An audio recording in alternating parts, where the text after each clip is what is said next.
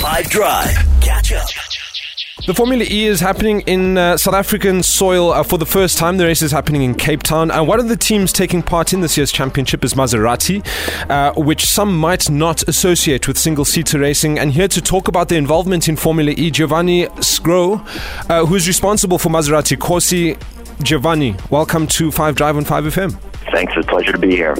Uh, what is the idea around bringing Maserati back to the forefront of single-seater racing? Well, you bring up a good point. We've actually we were born on the track. Um, in 1926, we had the first car on track with the Tipo 26, and here we are after racing for almost 100 years as the only Italian automobile brand in Formula E. So big achievement for us, big milestone. Very excited to be part of this uh, championship, and uh, very excited to be here in the first time racing in Cape Town.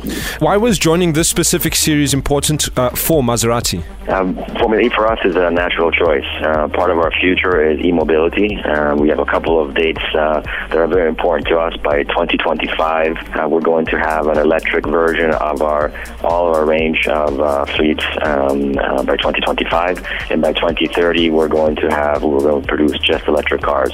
So for us to be in Formula E is a great platform to showcase what Italian audacity is, what Italian engineering is, what Italian design is, uh, how we want to apply it to the future of e-mobility, which we want to be a part of, but also lead at the same time.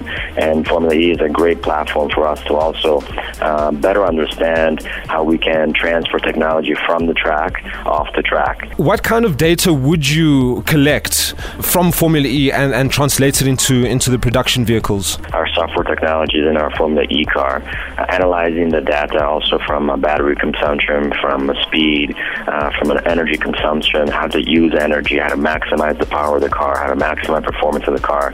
Because you have to remember, we are a, an automobile company, uh, produces luxury cars, but it's not just about style; it's also about performance. So we feel that uh, being part of this championship, being able to be to analyze uh, a number of different data points that come from the highest performing electric car in the world at this point, because there are single-seater cars racing against each other on track.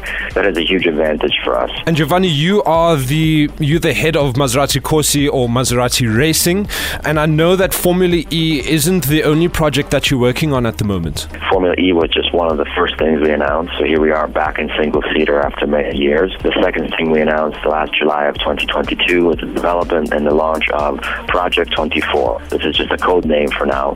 We took the Nettuno engine and we raised it to 740 horsepower. It's a track only car. Um, so it is about maximum performance it's about the power of Maserati, that, that sound that is iconic. In late July, we also announced that we're going back to GT2. Giovanni Sgro, the head of Maserati Corse, thank you so much for taking the time out to chat to us.